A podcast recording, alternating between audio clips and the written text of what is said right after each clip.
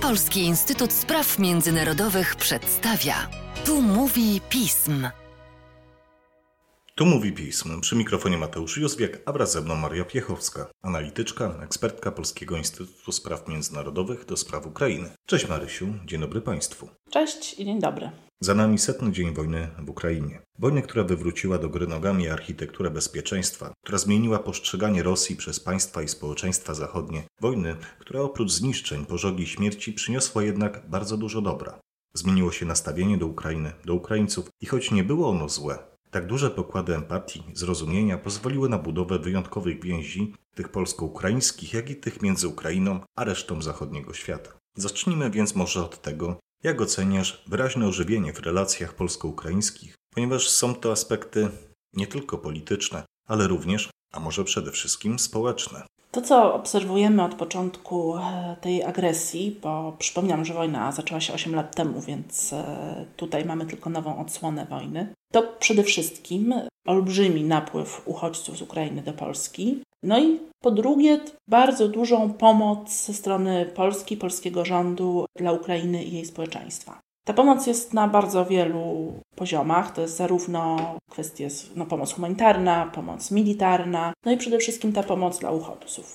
To, co mnie w ogóle bardzo cieszy, i to trzeba tak powiedzieć, że oczywiście w tym smutnej rzeczywistości wojny ten napływ uchodźców do Polski spowodował, że mimo, że wcześniej już mieliśmy tą bardzo też dużą, liczną grupę migrantów z Ukrainy, no to teraz pojawiły się te wszystkie e, kobiety z dziećmi, pojawili się Ukraińcy, którzy nie tylko przyjechali tu pracować e, czy studiować, ale właśnie szukać tego bezpiecznego miejsca. I bardzo dużo osób w Polsce poznało, można powiedzieć, że w pewnym sensie pełen przekrój społeczeństwa ukraińskiego dzięki temu. Bo to już właśnie, tak jak powiedziałam, nie są to osoby, które wcześniej po prostu były zdeterminowane do jakiejś, jakiegoś rodzaju migracji, tylko właśnie takie osoby, które po prostu trochę nie miały wyboru.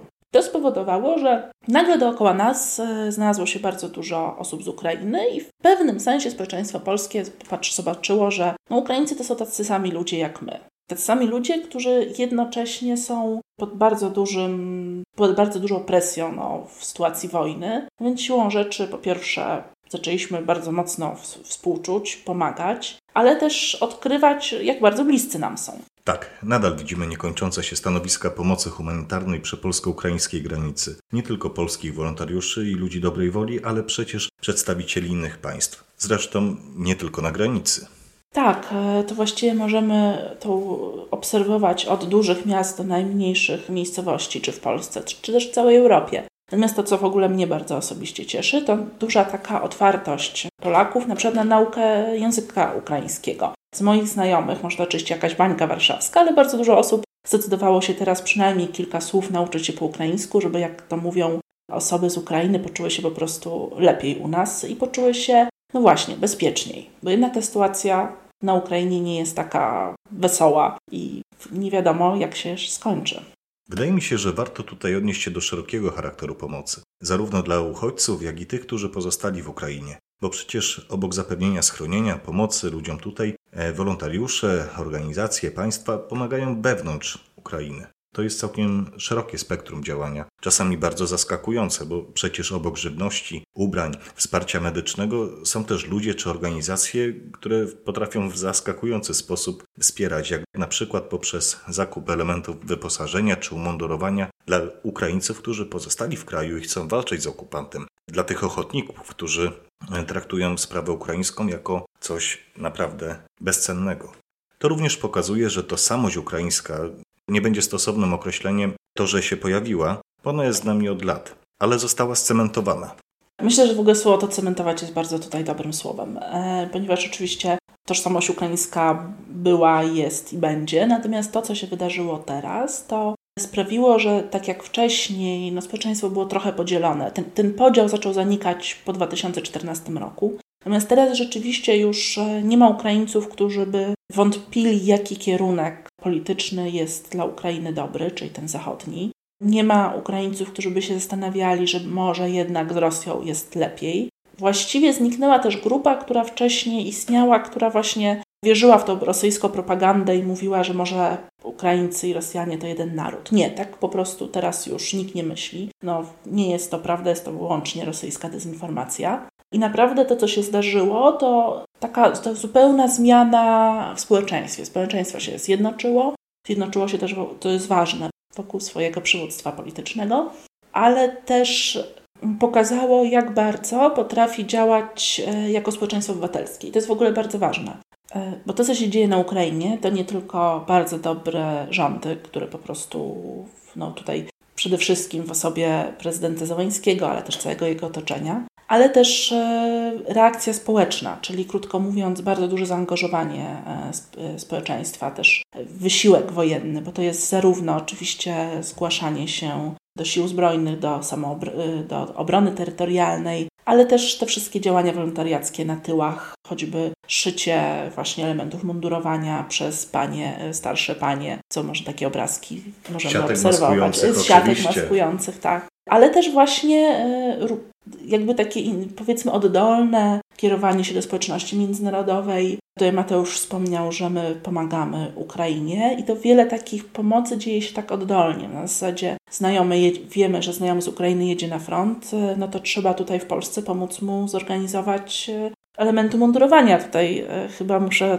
dodać, że Mateusz osobiście był zaangażowany w takie działania. I to myślę jest jeden z wielu naprawdę tysięcy przypadków w Polsce, gdzie e, staramy się, nawet nie tysięcy, po prostu mnóstwo, dziesiątek, dziesiątek tysięcy, setek tysięcy. Tak, przypadków właśnie, gdzie nie tylko pomagamy jako państwo, ale pomagamy właśnie na takiej zasadzie, że ktoś ze, ze znajomych z Ukrainy potrzebuje wsparcia i organizujemy. Tak, warto zresztą wspomnieć, że jest to wsparcie, które ma różny charakter. Ale to też pewien fenomen. To wsparcie, które płynie nie tylko z Polski, ale również z innych państw zachodnich. To Stany Zjednoczone, tutaj możemy y, wspomnieć Wielką Brytanię, państwa Unii Europejskiej, oczywiście też państwa, e, które nie reprezentują e, euroatlantycki kurs. To właściwie pokazuje, jak bardzo zmieniło się postrzeganie społeczeństw i państw Ukrainy i samego społeczeństwa ukraińskiego. Tak, i to się tak naprawdę. To jest największa przegrana Rosji. Być może w ogóle by do tego nie doszło, gdyby Rosja zaatakowała tylko na przykład e, Donbas, ale jednak przez tą skalę ataku, a no mówimy o tym, dzisiaj rozmawiamy w setnym dniu tej e, obecnej agresji. E, ta skala spowodowała, że jednak nawet osoby, które wcześniej były sceptyczne wobec Ukrainy i jej wyborów politycznych, no to teraz po prostu stanęła po jej stronie. Oczywiście nadal pozostają państwa troszkę sceptyczne, tak jak Węgry na przykład, natomiast mimo wszystko większość, e, nazwijmy to społeczeństwa zachodniego, jakby przeraziła się tą skalą agresji i stanęła bardzo mocno po stronie społeczeństwa ukraińskiego i jej rządu. Sojusz Serc jest tak samo silnym sojuszem jak sojusz militarny czy polityczny, a może w niektórych aspektach znacznie bardziej istotny. Społeczeństwa, które wzajemnie się szanują i mają ze sobą dobre więzi, zawsze przezwyciężą każdy problem. Wspomniałem na samym początku, że za nami 100 dni wojny w Ukrainie. Warto wobec tego zapytać, co z Twojej perspektywy wydarzyło się ważnego w tych dniach? No właśnie, to jest w ogóle bardzo dobre pytanie, bo jeżeli teraz codziennie śledzimy doniesienia z frontu, z Donbasu, no to troszkę wchodzi w nas taki pesymizm, nazwijmy to. Natomiast jeżeli spojrzymy na te 100 dni, 100 dni tej walki, no to przede wszystkim mamy tak, e, udane odparcie od Kijowa, gdzie wojska rosyjskie po prostu wycofały się i nic nie osiągnęły, poza oczywiście potwornymi zniszczeniami i e, zbrodniami wojennymi tak naprawdę wycofały się spod e, Charkowa, tam już prawie, tam jeszcze zostało troszeczkę, ale już bardzo niewiele. Wycofały się od Mikołajowa. Najważniejszym miastem, które jest okupowane przez Rosję jest Herson. No niestety jest też Mariupol. Natomiast na przykład w Chersoniu, co warto powiedzieć, czy też w okupowanym Melitopolu, cały czas trwają jakieś akcje takie proukraińskie. Tam się cały czas, właściwie Możemy już to nazwać, że tam istnieje ruch oporu. Ruch oporu, partyzantka, natomiast tam nie jest tak, że ludzie zgodzili się na tę okupację rosyjską. E, jest bardzo duża niechęć do okupantów. Pamiętamy te obrazy sprzed kilku tygodni, miesięcy, pokazujące skalę oporu na terenach okupowanych. Tak, i to e, też jakby dowodem na to jest to, że nie udało się i Rosja jakby się wycofuje z pomysłu przeprowadzenia referendum na tych terenach, bo po prostu wie, że najprawdopodobniej by ono się nie udało. Tak naprawdę to, co się udało Rosji, to jest e, zajęcie częściowo obwodu ługańskiego. Tam został tak naprawdę jeszcze Siewierodoniec, który jest obecnie no, tam się toczą na tym terenie ciężkie walki. Natomiast nawet strata Siewierodoniecka dla Ukraińców nie oznacza przegranej w Donbasie.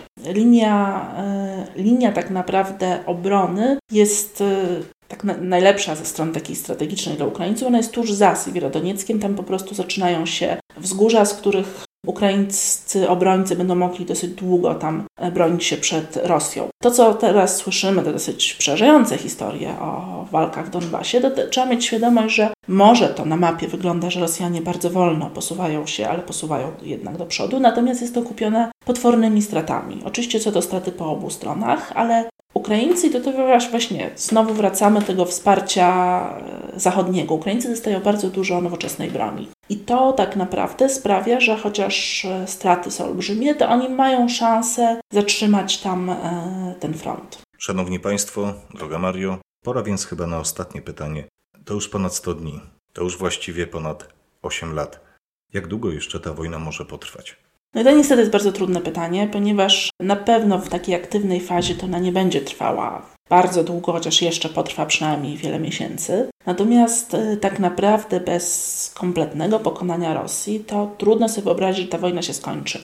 Rosja będzie, będzie dążyła bez jakiejś takiej zmiany społecznej, bez zmiany ideologicznej, Rosja zawsze będzie chciała rzucić Ukrainę na kolana, tak trzeba powiedzieć. I tak naprawdę, nawet jeżeli dojdzie do jakiegoś zawieszenia broni, jeżeli by doszło do jakiegoś nawet wycofania się wojsk rosyjskich za granice ukraińskie, to i tak można się spodziewać, że w przeciągu kilku, kilkunastu lat znowu Rosja wpadnie na pomysł, że trzeba napaść sąsiadów. No niestety, to jest taka perspektywa, która jest bardzo trudna, a też no, nie mamy możliwości takiego wpływu na Rosję, jakiego byśmy chcieli. Natomiast y, nadzieja jest. Nadzieja jest w sankcjach, nadzieja jest w tym, że społeczeństwo rosyjskie w końcu będzie miało też dosyć, bo tak naprawdę koszty tej wojny są dla nich bardzo wysokie. No trzeba mieć nadzieję, po prostu. I może ja to takie dosyć pesymistyczne, co teraz powiedziałam, natomiast chcę wrócić do tego, co powiedziałam na samym początku. Rosja w momencie, w którym zaatakowała Ukrainę, to ona już przegrała tą wojnę, ponieważ doprowadziła do zjednoczenia państw zachodnich, doprowadziła do bardzo silnego